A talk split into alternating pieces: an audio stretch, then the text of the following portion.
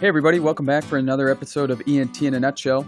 My name is John Marinelli, and today we're joined again by Brandon Grossardt, a senior uh, statistician and epidemiologist, to talk about p values, clinical significance, survival analyses, and then um, some specifics on uh, reading journal articles and identifying limitations, things like that. Um, this is part two of our evidence based medicine series. Brandon, thanks for joining us again. Yeah, my pleasure. All right, uh, let's just start uh, right off the bat with p values. So, perhaps one of the most controversial issues um, when talking about stats. Um, everybody wants a p value less than 0.05. That's becoming a, a hot button topic with uh, various articles, people writing viewpoints and things like that, and some of our and some of the biggest journals out there about um, lowering the p value, for instance, to 0.001 or things like that. Brandon, can you just start with defining a p value for us?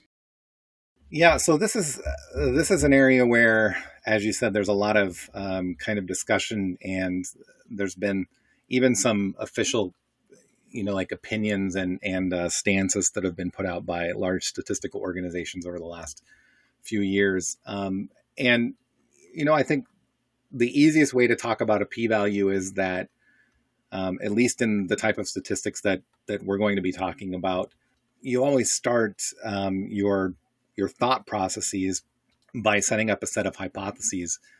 Um, and the normal way of thinking about it is that, you know, my hypothesis is that there is an effect um, of, you know, this risk factor or exposure with an outcome or disease of interest.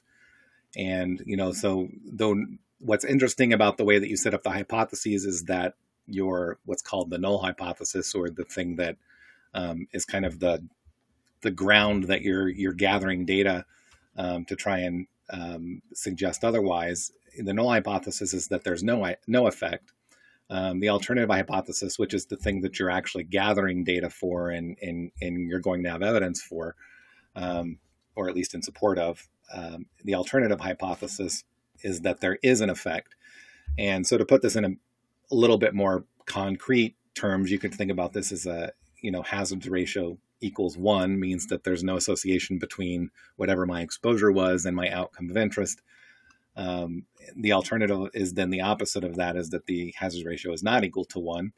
Um, and if you have no a priori or kind of like preconceived idea about whether it, uh, an exposure should be protective or put you at higher risk of an outcome, then your alternative hypothesis can mean that your hazards ratio is less than one, would be protective, or higher than one, uh, would be a higher risk or, or um, a risk factor for um, higher risk of that particular outcome.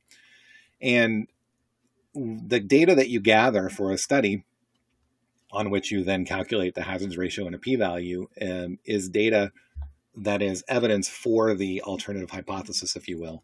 Um, and so a p-value just says that assuming that the null hypothesis is true, that there's no effect, what is the probability of observing my data that I gathered? What is the probability of observing that data or data more extreme than that data if the null hypothesis is true? Um, and that's kind of a, it's a fine point or a fine distinction between saying that it's the probability that the null hypothesis is true. Um, and so I understand why people sometimes think of the p-value as um, the probability that there's no effect. I understand why people confuse those two things, and it's a like I said a very fine point. It actually doesn't bother me as much as it may bother some other people uh, when people say that. Um, and I think the reason why it doesn't bother me is that at least they're interpreting it in the way that will get them to the right final answer, which is that a small p value means that your evidence does not agree with your null hypothesis. Um, now, the specifics and gory details of, you know, it's the probability of the null hypothesis being correct. Um, that doesn't bother me as much as it might bother some other people. But the, the, the takeaway point is that the p value is the smaller the p value is, it means that your evidence is more suggestive um, or is more in agreement with the alternative hypothesis than the null hypothesis. Most journals will, um, and most journal articles will set a statistical significance threshold of 0.05. Uh, is there anything magical about that 0.05? There is not anything magical about that uh, 0.05. And so that 0.05 comes from a, a 1 out of 20 chance. And it, it goes back to, I guess, what I would call the early days of statistics. Um, and so, you know, Ronald Fisher back in, I don't remember what year it was. Like 1920s or something, right? Yeah, yeah, it was in the teens or the 20s, I believe. Um, kind of said that he was willing to accept a 1 in 20 chance that what he found uh, was a false positive. Um, and I don't even remember what the, what the specific study he was involved in that he was looking at, but uh, it, it, probably was not in humans. Um, and it, it, was kind of the early um, early days of of of this idea of of um, p values and significance. Um, but it is, I, I think that outside of, notwithstanding the history of it, um, I think that the the important part is to realize that the 0.05 is is a convention. Um, it is not it is not magical. It is not something that is black or white on on either side, depending on which side you're on. It is it is something that is is highly confusing, um, but also somewhat contentious because people tend to think that if their p-value is greater than 0.05, that at least historically, that they're much less likely to get published. Um, but p-values are, when you think about how they're constructed, that my evidence, you know, this is the probability of of the null hypothesis um, being true, which is what you've kind of said, but um, is not the proper way of of interpreting a p-value. But it's the probability of observing my data or data more extreme than my data, assuming that the null hypothesis is true what happens is that the assumption that the null hypothesis is true, the distribution around that, if you think of it as just think of a bell curve, that bell curve to which you're comparing gets smaller and smaller and smaller the bigger bigger your sample size gets. And so you can find really tiny p values for things that really have again from an epidemi- epidemiology standpoint the thing you're more interested in is the size of the effect so not is the hazards ratio significant, but how big is the hazards ratio? Um, if it's 1.1, and so you're basically saying that there's a 10% increased risk of the outcome, um, is that really is that really something that's meaningful or something that should um, be taken uh, as as something that should change clinical practice? And so this the, this p-value argument um, can be. I don't want to say that it's it's it's done with like a uh, malintent or anything like that the way that the p value that p values are used but you can get you can buy i guess what i'm saying is you can buy a statistic a statistically significant p value um, if you can make your sample size large enough in your study um, and so it should always be the importance of a p value should always be paired together with the size of the effect that it is measuring. Um, because the size of the effect is the thing that is determinate is a determination of whether or not something is clinically meaningful versus whether if something is just statistically meaningful or statistically significant getting ahead of me a little bit here. Let's talk about effect size and clinical significance here in just one second. But just two uh, two other points. Um, I get and just to drive this home, then. So basically, you're telling me then that a p-value of 0.04 and a p-value of 0.06 is really maybe not that different. I would agree with that statement. Um, and I um, I usually push back if journals ask me to um, to kind of like uh, use particular wording for one side of the 0.05 versus the other side of the 0.05. Right, like p is it's not significant. P is greater than 0.05, and you don't report what the actual p value was. Correct correct so it's important that you always when you're reporting and when you're when you're writing a paper and when you're interpreting other papers hopefully the journal has a standard or um, a way of showing you the actual data and so if the p-value is 0.06 as a reader i want to know that that it is what maybe some people would call marginally significant um, another i mean it's still suggestive to me that the data that you gathered um, was not consistent with the, the assumption that the null hypothesis was true. Um, it is it is suggestive if your p-value is 0.06 it, it is su- suggestive that your evidence or evidence more extreme than your evidence w- is not consistent with the null hypothesis. Um, and so I would not interpret that much differently than I would 0.04. So yeah, I, I agree with that 100%. And then last um, question related to this. So saying um, one of the one of the critical assumptions is you're assuming the the null hypothesis or that the null hypothesis is true, but then you're also make there are inherent to the statistical model you're creating. There's other assumptions you're making along the way, and um, it's also assuming that those assumptions are valid assumptions. I guess could you speak to that element of it?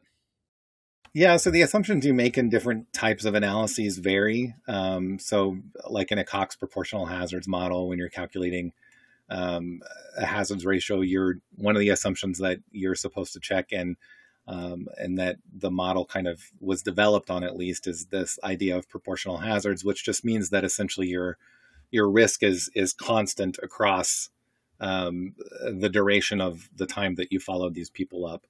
Um, if you're doing some types of, of uh, linear regression, some of the assumptions when you throw variables into the model to look for associations between x and y, some of the assumptions are are often that you'll have um, that something is roughly normally distributed, um, or you know that there's no that there's no heteroscedasticity, which is like a, just a big fancy word that means that um, the variance of that variable doesn't change um, across the kind of range of it. Uh, which and and what you'll find is that though all of the statistics theory um, says that some of those that that those assumptions are are important. Um, if I do a Cox proportional hazards model and I find an HR of three, um, more often than not, I'm also going to probably in some of my exploratory testing of these assumptions uh, you will sometimes find that these assumptions don't hold. Now that doesn't that doesn't mean that the result that you got is not useful. Um, it just means that you have to be careful about how you interpret it, or maybe you should do a sensitivity analysis to try and, you know, tease out a little bit more information about, you know, okay, my HR was actually it's three if I just plug everything into the model in a straightforward way, but really there's kind of there's kind of two pieces to my HR. And so in the first four years of observation, the hazards ratio was uh, maybe two. And then in the, the from year five through year 10, the hazards ratio was four. And so on average, it was three, but there is kind of like this split. And so that's where you end up. Uh, oftentimes, reviewers will say, if something doesn't meet your assumptions, how did you try and take care of it? And so you'll see transformations for variables sometimes where you'll take the log of that variable if it's not normally distributed or you'll they'll want you to do uh, if you're doing a Cox proportional hazards model for a cohort study type analysis, time to event analysis. Um, they'll want you to do an analysis, a sensitivity set of sensitivity analyses where you split your time of follow up into you know the the different pieces where there's a suggestion that the the risk might de- might deviate from um, proportional hazards. So you had already started to get into this when talking about p values, but effect size clinical significance. Um, maybe we should start with the confidence interval. Can you talk to us about how to read a confidence interval, looking at each end, uh, understanding precision, um, and how that relates to effect size and clinical significance? Yeah, so a confidence interval. Um, so in statistics, we create these things that are called parameters, um, and so you you're, you're trying to estimate, I guess you will, these parameters. And so one of in a very simplistic way, uh, something that people are often familiar with is a slope. Um, and so if you have an x variable on the horizontal axis and a y variable on the vertical axis of a plane, um, and you have a cloud of points, one of the things that you can do is you can fit a line to that cloud of points. Um, and in statistics, really your goal is to say, okay, I want to fit a straight line to this, and so it's going to be of the form y equals mx plus b, where m is the slope, b is the intercept, um, and you know, kind of back to the basics of algebra. And so then you do this statistical magic where you essentially you minimize some measure of delta of the points around this thing to get the optimal line fit. Um, and when you get that line, the parameters that you're estimating are the m and the b from that y equals mx plus b. Um, and so m is the slope of that line, b is the intercept of that line, and so they're straightforward standard ways of calculating the slope and the and the the intercept. But associated with that slope and associated with that intercept are some um, fuzziness of precision, if you will. And so we're not completely sure that if we were to replicate this study again, that we would get the same slope um, or the same intercept. And so a confidence interval is really it's it's a measure of precision saying that you know and the reason we normally calculate 95% confidence intervals and so you would normally hear people saying I'm 95% confidence that the true parameter whatever that parameter is the slope parameter or intercept parameter falls within this range um, and that's really calculated and is a function of how big your data set is um, and the variability of the points uh, within your data that you observed. And so the bigger the data set you have, then the more confident you are of the slope estimate.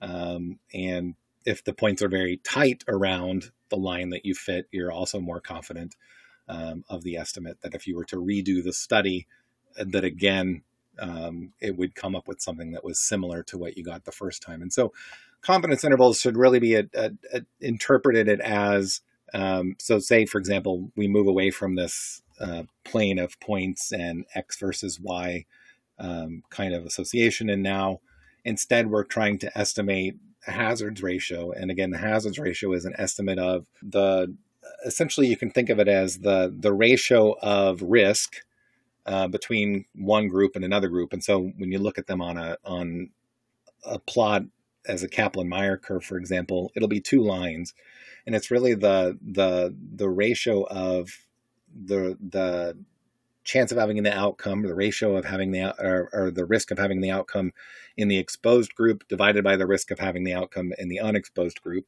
So it's a ratio of hazards. That's why it's called a hazards ratio. Um, and what is that a measure of? it's trying to estimate the the risk ratio, which is essentially again on the on the scale that makes more sense logically to think about it is a measure of the multiplicative effect of risk in one group versus the other group. And so a hazards ratio of two means that the exposed group um, or uh, the you know the group A that had the exposure of interest as compared to the the referent group was has two times the risk of having the outcome that you were looking at in that time to event analysis. Now, that two times the risk is going to have associated with it a confidence interval. And what does that mean? It just means that there's a little bit of gray area um, that you're not completely sure that the risk is exactly two, um, but it is close to two within within reason uh, based on these 95% confidence intervals. And those confidence intervals, again, are a function of how big is your sample um, and how well does your model fit to those data. Uh, and so if, if the data you observe eh, follow the assumptions of proportional hazards, uh, which means that you can fit a hazards curve um, to those data and that the points are very tight around those data, just like when I talked about the cloud of points, it can be a very dispersed cloud of points or it can be a very tight cloud of points um, and the number of points that you have. Um, those are the things. In other words, the variability and the sample size um, are the two things that that dictate how wide the confidence interval is um, around those parameter estimates. In this case, the parameter we're talking about is the hazards ratio, um, and the tighter the confidence interval just means that if I were to replicate this study, I would expect to find a result in a replicated study as long as it's done the same way I did my study um, that is quite close to um, being within that interval most of the time. So maybe just, uh, I guess, p- putting everything together, then effect size would be the magnitude of that ha- hazard ratio in your example, let's say 2.0, and asking yourself, is that a clinically meaningful effect size rather than like 1.01 or something like that? Um, and then the idea of precision would be that width of that confidence interval in, in terms of just either end of the confidence interval, and then at, when we apply that clinically, saying asking the question then, if at either end of this confidence interval, is this a clinically meaningful result? Right. So if if if you formulate things, uh, the normal way of formulating things is is so that numbers that are spit out of the machinery, the statistical machinery, are larger than one. Um, people seem to be able to understand things that put you at a higher risk better than than things that protect you. I'm not saying that's the way it's always done, but things are often formulated because you can flip definitions. So if, if something is protective, then the opposite of that something will be a higher risk. And so it's just a coding mechanism for how you push things through the model. But eh, normally, exactly what you said, the size of that effect. And so if that hazards ratio is two, that's important, but that has to be interpreted together with the information about precision about that hazards ratio. And so if I if I have two different studies and and the hazards ratio is 2.0 in both of them, but in one of them the the confidence interval is 1.89 to 2.13 and in the other one the confidence interval is 1.1 to 3.7 um, the second one is clearly a much bigger window of possibilities uh, for what the true effect could be. Um, again, if reading this in terms of the 95% confidence interval is that I'm 95% confidence that the true population parameter is within this interval. Um, it, it, means that you're less sure about that estimate of 2.0 in the study where the confidence interval is wider. Um, it doesn't mean necessarily that that study is not done as well or um, that there's something wrong with that study because that width of that interval is a function of the variability in your data um, and the number of people who are included in your analyses um, or for uh, for timed event analyses it's actually not the number of people included in your analyses but the number of observed events um, it's the informative number um, for that analysis. But functionally speaking, it's the number. How big is your study in terms of size of people, um, and how wild do your very do your measurements? Um, uh, kind of like how how much are they spread out? Um, and so, in general, um, if that interval is tight around a number that is clinically meaningful, and the definition of clinically meaningful is really something that a statistician is not involved in that decision. That is something that really a clinician or somebody who's more um, kind of uh, familiar with what you're measuring really should be the person who's involved in determining what is and is not clinically significant. And that is, I will warn you, a completely subjective, usually a completely subjective measure. Um, I mean, I mean, there may be some ability to get agreement between physicians or clinicians about what's meaningful, but um, they're not always going to agree on exactly the same thing.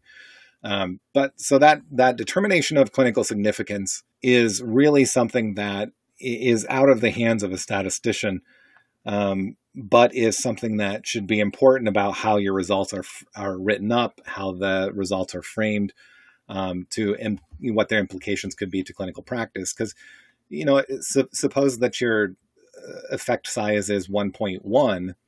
1.1 is not a very, uh, you know, a 10% increased risk of an outcome is not a very, um, not a very exciting thing for most areas um, of of evidence based medicine. Um, but if it's a 10% increased risk of mortality, um, that could be interesting. If you know, if it's a 10% increased risk, it, it in other words, how you interpret the size and clinical significance also depends on what the outcome is. Um, some things hold more weight in terms of badness than other things. So, so far we've established that there's nothing special about 0.05 in terms of a p value. It's all about the clinical significance. I mean, it's not that the p value is worth nothing, but just needs to be put in its appropriate context. And then talking about clinical significance, thinking about effect size, thinking about the width of the confidence interval. Related to all of this, uh, sometimes we read in studies a priori power calculations that are done in the kind of statistical planning phase of a study. Can you touch a little bit on what goes into that? What what does that mean um, when a study says that it's capable of detecting, you know, this um, this outcome with this power kind of verbiage? Yeah. So at the stage where you at the stage where you set up the initial design of a study, before you've done the study, most of the time, um, before people will give you money to do a study, um, they'll want you to prove that you have the capability of doing the study so that you can estimate the effect within a certain level of precision, if you will. Um, and functionally, what that means is they want to make sure that if the association between your exposure and your outcome is real, which again you never you never know. That's what you're trying to gather evidence for. That you will find it.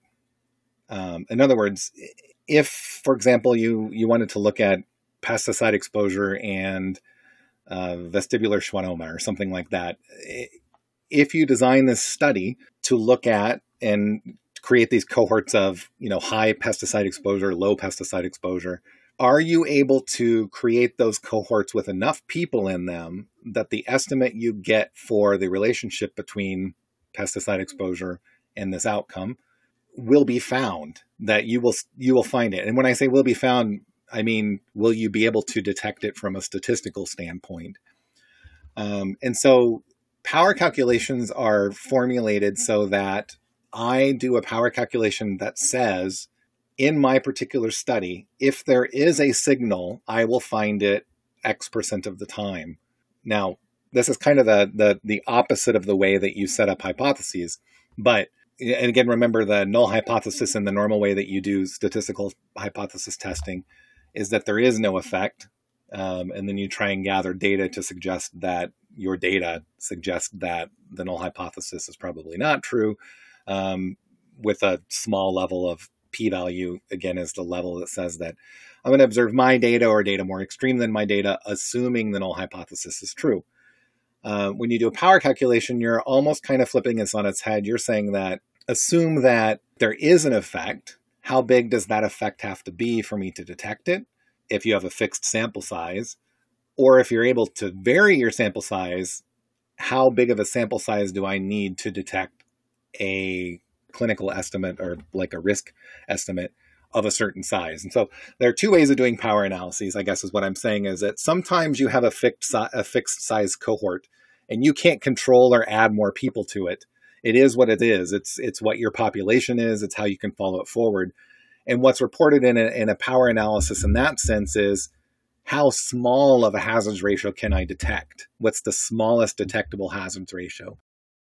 The other way of formulating power, or that you'll see in in uh, in grant writing and, and that kind of thing, is when you have the ability to recruit more patients or change the size of your sample, because you have a fixed level of of uh, clinical significance that you want to be able to detect. Um, so in the first set, I say I have a fixed population. The minimum detectable hazards ratio I can find is 1.3.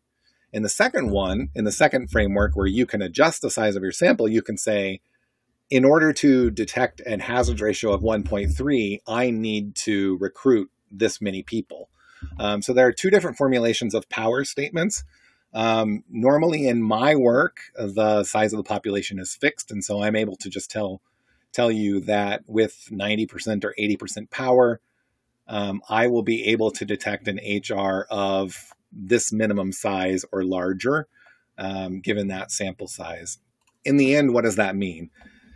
You are powering a study to say norm, the standard ways of powering a study are either using 80 or 90% power. Um, and what what you the way that you kind of formulate that statement is is you say, I will have enough people in my study, and I will be able to collect data for enough people that 80% or 90% of the time, whichever one you're calculating the power for, I will be able to detect a um, clinical, uh, whatever the thing, I mean, whatever the thing you're measuring is. And so it can be an odds ratio or a hazards ratio or a slope or whatever. But let's just say hazards ratio. 90% of the time, I will be able to detect a hazards ratio as long as that hazards ratio is 1.5 or higher or 1.7 or higher.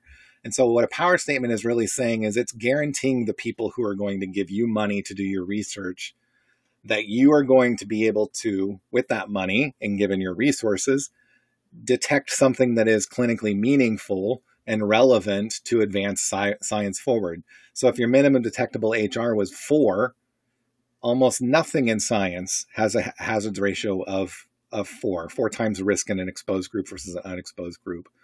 And so, given what resources you had, if you told a funding agency, I'll be 80% of the time, I'll be able to detect a hazards ratio of four or larger, you're probably not going to get money because that's well outside of and much larger than what the normal range of a hazards ratio you would need to detect would be for clinical significance. How does that play into the actual hazard ratio that you observe on the back end? Let's say you get a hazard ratio of 1.5. You know, you said uh, at the power calculation, you said you have 90% chance that I'll be able to detect um, with our current cohort size uh, hazard ratio of 1.5 or greater. Um, but then let's say you actually get a hazard ratio of 1.5 and the p value is 0.05 or 0.06 or something. Like, how like how does the 90% chance that power calculation you did at the beginning have does that have anything to do with the percent probability of you know of rejecting the null hypothesis all that the, are those ideas interconnected at all? They are not. Um, so so once once you've powered a study and said that if there's a finding there i will be able to find it 90% of the time if it's this big or bigger that's in the preparatory phase of research. Um, and actually, there are two different parameters essentially that you're setting in the power in the power um, calculations. You're setting setting something that's called a type two error rate um, or beta um, is the common phrase, the common um, Greek letter that's used to talk about the type two error. Um, and the type two error is basically just saying that if there is an effect, if there is really an effect, again, which we never know we never know for sure. But if there is really an effect and it is this big or bigger, I will detect it 90% or 80% of the time, whichever uh, power setting you've, you've set. Now, once you start doing the study, you've fixed that power to convince the people to give you money to do your research. But what you find is no longer dependent on uh, the, the findings you get at the end of your study is no longer dependent on what you reported to someone as the power um, of, of your study up front. That is now something that's called a type 1 error. Um, and you minimize the type 1 error or alpha based on what threshold you use to deem significance um, of your findings when you actually calculate your sample parameter. Um, so again, they're they're kind of two different. Uh, they're in kind of two different worlds now, do I when I say they're completely unrelated, they are not I wouldn't say they're completely unrelated because there is a relationship between the precision you're going to get around your your estimate um, is going to be kind of associated with both of them. But beta becomes less important, or essentially becomes unimportant once you've actually done your study. Um, I find it always a little bit odd when reviewers come in after the fact, um, and I'm trying to write a paper on something that's already done and they say, "Could you do a post hoc power calculation?" It's it's always weird for me to come up with the clever way to softly tell them no because it doesn't at that point it doesn't really have any meaning what matters at that point is the precision of what i actually found um, and that precision is based on what cutoff you use which the standard of we talked about this earlier the convention is 0.05 um, but that precision associated with my estimate of my parameter, in this case, maybe a hazards ratio or whatever, um, what cutoff I use to deem significant or not significant is associated with a different type of error because now I've framed the question and the hypothesis I'm testing is the null hypothesis is that there is no effect. The alternative hypothesis that I actually have evidence or I've gathered data for um, and and that I'm actually statistically testing um, is that there is an effect. Um, and my data say that if the null hypothesis is true, my data or data more extreme than mine would only occur this percentage this often. Um, that's what the p value is. The probability of observing my data or data more extreme than my data, given the null hypothesis, is true. Whereas for the beta calculation, you've you've somewhat flipped that on its head um, and you say that how big does my effect have to be away from the null hypothesis for me to detect it, given that I have this big of a sample size um, and this much follow up and this amount of events and, and all that kind of stuff. Does hopefully that that helps to, to separate those two ideas a little bit. In short, I would say that power calculations are something you do at the stage when you're writing a protocol and you're asking for someone to fund you to do your research to convince them that you will be able to find a signal of a relationship between an exposure and an outcome within a reasonably um, logical range of clinical significance.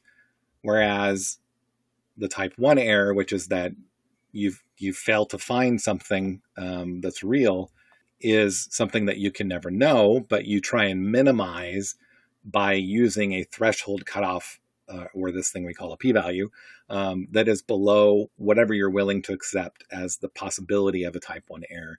They're two different things. Um, normally way nor, normally the way of thinking about this is a two by two table where you talk about what the reality is and then what your evidence suggests. Um, and in two of those cells on the diagonal of that two by two table are the possibilities that there really is an effect and you don't find it, um, or that there is no effect, but you do find one. Um, and so they're kind of the false negative and false positive equivalents. And beta and alpha are the things that you, the parameters that you set during the research processes. Um, so for power, I normally, you normally set um, a beta of 0.1 if you want 90% power. It's 1 minus beta. Um, or as 0.2 if you want 80% power. And those again are just saying that 90% of the time or 80% of the time I'll find it if it's real. Um, and then the alpha is something that's at the end of your study, you say, I'm going to use an alpha of, again, the convention is 0.05, two-tailed alpha of 0.05. You'll see that in lots of publications is what we used as the definition of, of significance.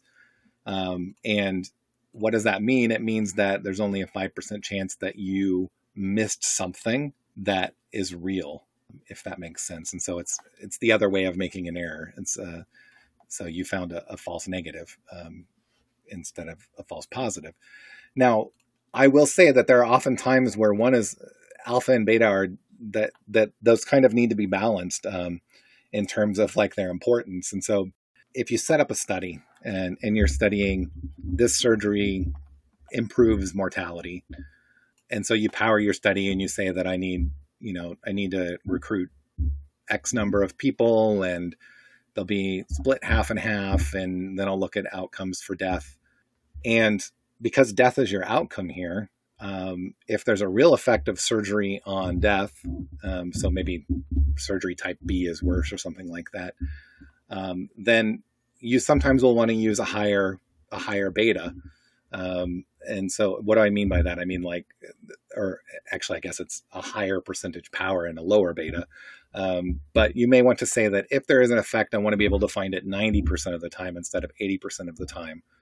Um, and the decision to use 80 versus 90 sometimes what comes into play is is the specific relationship you're looking at between exposure and outcome. Um, if it's something that you really don't want to miss something that is real, um, then you can power your study to have more power to find it. Um, if it is something that at, at the end of your study, you don't want to say that an association exists, but it doesn't exist, you can use a stricter cutoff for your level of significance. I, I don't know. I, am hope I hope I'm making myself my myself clear, but in the end, to answer your question in simple terms, they're independent. Uh, they're independent constructs they're parameters that you set uh, to minimize the possibility of making errors in your research. Um, and that beta is something you set before you do your research study. Alpha is something that you choose or decide what you're going to use um, to determine whether or not you meet quote unquote statistical significance after you've gathered your, your data and are now reporting on it.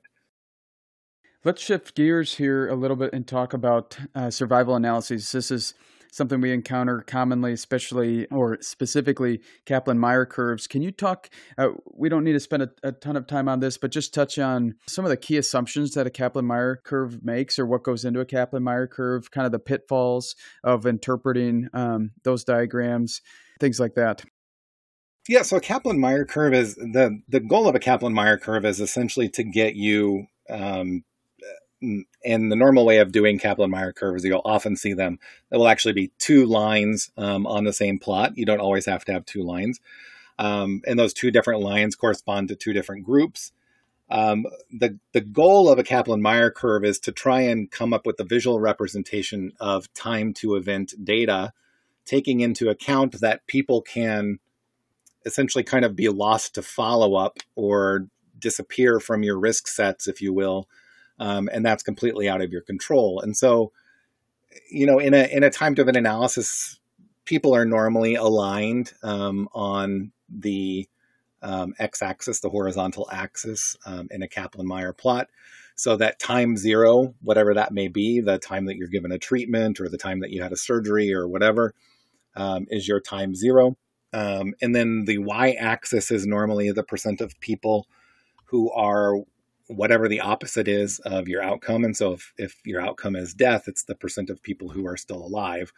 Um, and so if your outcome is reoperation for a surgery or something like that, then it's the percent of people who are not reoperated, etc. So uh, these these curves normally start from 100% in the upper left hand corner, um, and they kind of slowly creep down um, as time goes on. And what these representations are supposed to be is the proportion of people after X number of years on the uh, on the X axis um, that have not had the outcome of interest.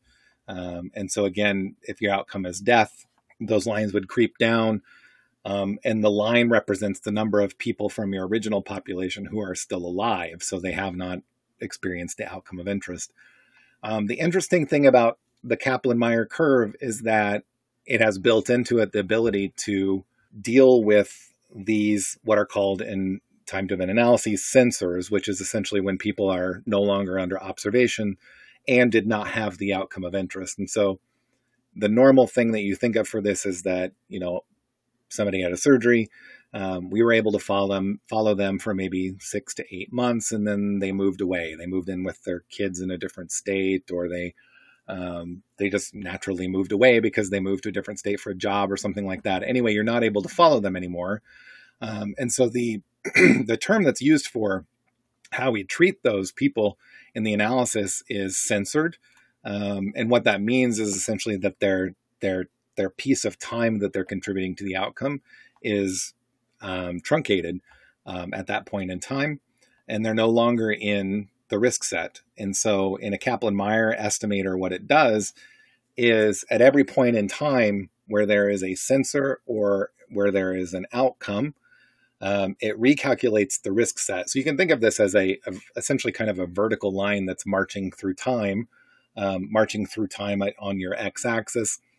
And every time that there is a, um, what really matters are the events, not the censors, but you'll you'll want to to know where the censors are as well. But every time where there is an event, you'll draw that vertical line at that specific instance in time, and you'll say what is the total number of people at risk and what are the number of people who had an event at that point in time and so what's nice about this is that so say say in group a you started with 10 people and the first time somebody dies at one year out all 10 of them are still in the risk set so you have nine uh, nine people who are alive and the one person who died. So it's one divided by 10 um, that's the proportion of people who died at that point. And so your line would go down by 10% um, so 10% of people have died, uh, 90% of them are still alive. But suppose that two years out of those nine, nine people who are alive, at two years out, the next time somebody dies, only seven of them are left in the, left in the risk set. So you now have this line that's been going at 0.9. Your survival line's been going at 0.9 for between one year and two year. But now somebody dies um, at two years, but the people that are left in the risk set at that point in time is only seven of the nine that were there at one year. And so one of those seven people die. Um, and so this now is one divided by seven, which is 14%, um, instead of what would have been one divided by nine, uh, which is 11%.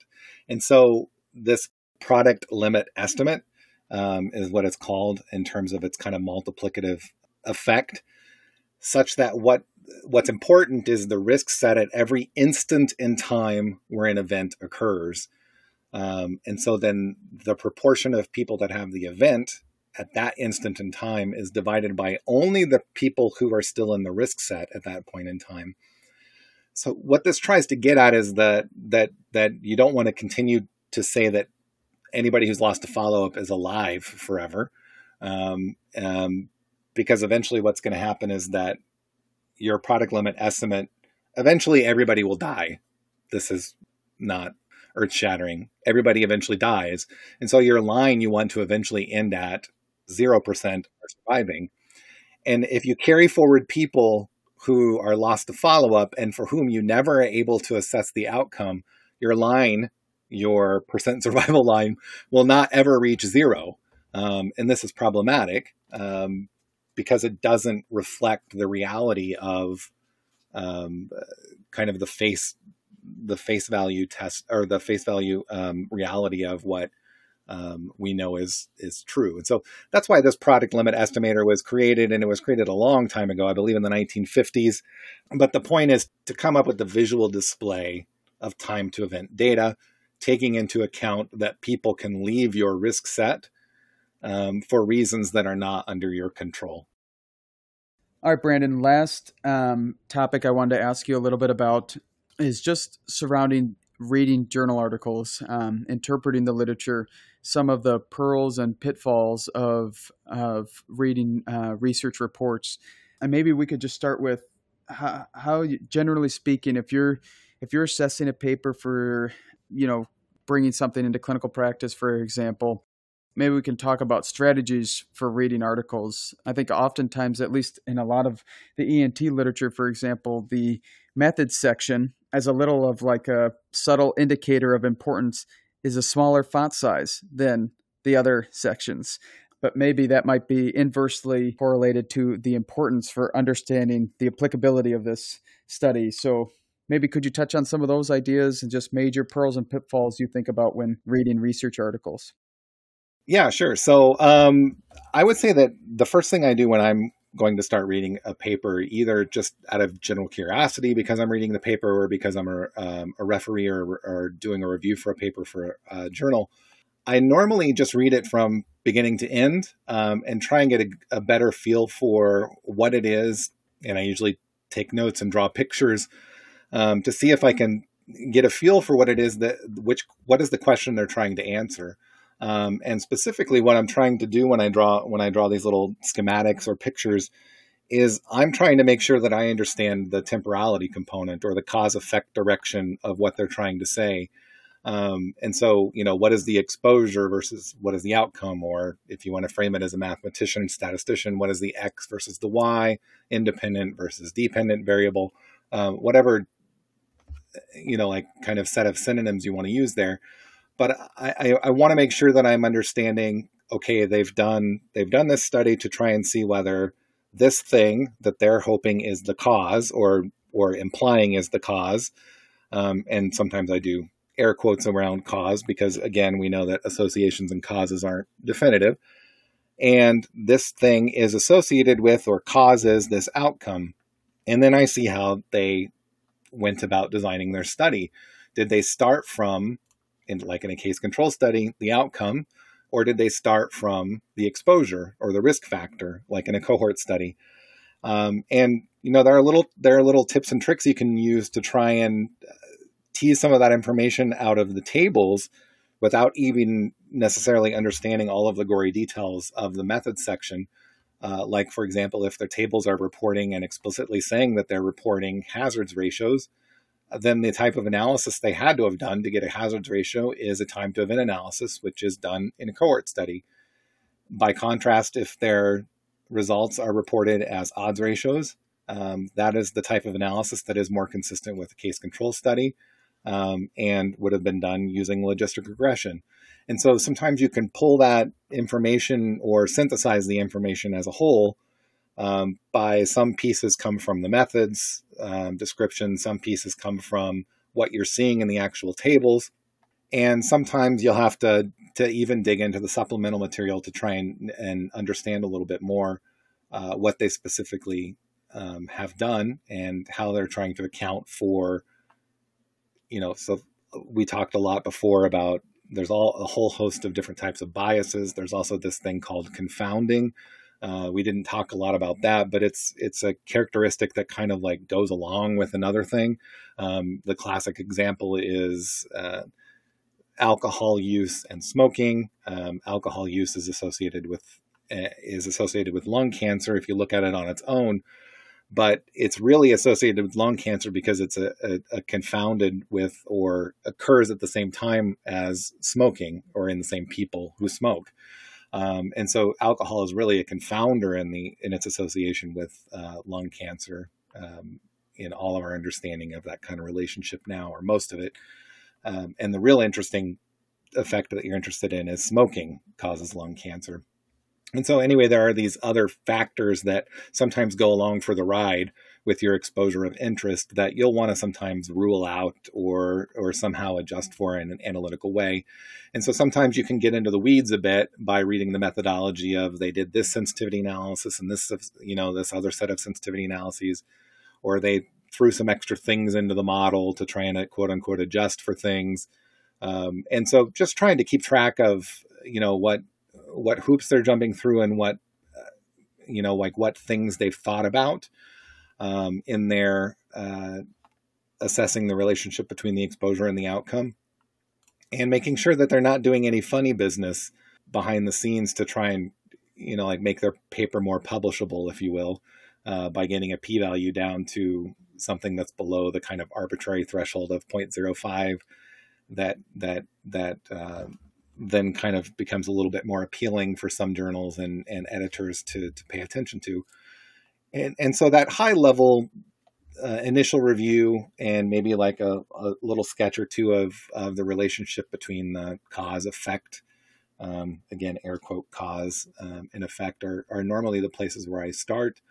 Um, and then, you know, reading the results, paying attention to table one is always a nice, a nice thing to do um, because table one is is often the place where you're reporting on the baseline differences between the groups, and so be it a case control study, uh, the differences between cases and controls um, on characteristics or risk factors or whatever, or the difference between exposed and unexposed or referent people if it's a cohort study, and and if anything pops out in my mind there that you know maybe they they should have adjusted for this or or somehow analytically uh, taken care of the possibility of something being a confounder, um, then those those will be things that kind of float to the top. Um, I would say that I don't spend a huge amount of time when I'm reviewing a paper um, dealing with necessarily whether the p values met a certain threshold of 0.05 or not 0.05. Um, I, I spend a lot of time in the methods section um, because I I really am a believer in the garbage in garbage out kind of philosophy of research and if you don't spend the time to to think about and and to uh, design a study well up front then there are, are, no set of tools statistical or otherwise that are going to solve those problems um, at the anal- analytical stages of uh, a paper I think that's really helpful, Brandon. Just the emphasis on the methods. I mean, oftentimes you can be swayed by reading too much into the introduction or discussion about the the author's um, argument there. It's a little bit more objective to just stick to the methods and results. But either way, I think that pretty much wraps up all the questions I had for this second portion of our evidence based medicine uh, series, mini series here. Is there anything we didn't cover in this second part here that, um, or anything you'd like to mention for anyone listening? Yeah, there was just the one one last little um, document that will be out there available in the PDF form. That was it's it's essentially a one page cheat sheet, if you will, of how to formulate some of the uh, interpretation of results for the case control study and cohort study, res- um, uh, different study designs. Um, just as an example, you know, like it allows it allows people to kind of do like a um, an, an ad lib type plug in the word here type thing to interpret an odds ratio where it's the odds of the risk factor in the case group are this many times that of the of the control group. Um, the difference between the odds ratio and then the hazards ratio, where the risk of the outcome for the exposed group is this many times that of the unexposed group.